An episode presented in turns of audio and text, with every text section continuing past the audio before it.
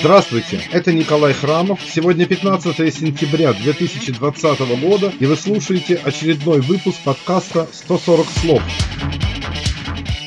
Алексей Навальный выведен из комы, встает с постели, фотографируется с родными. И самое главное, он уже сообщил, что после выписки из клиники Шарите вернется, разумеется, в Россию и продолжит борьбу.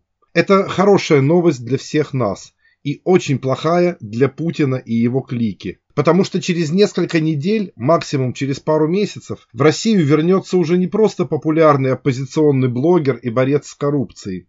Толпа в Шереметьево будет встречать вернувшегося после покушения российского политика номер один и личного врага Путина, обладающего теперь не только в глазах российских граждан, но и в глазах мировых лидеров и мировой общественности, пожалуй, большим весом, чем престарелый кремлевский диктатор.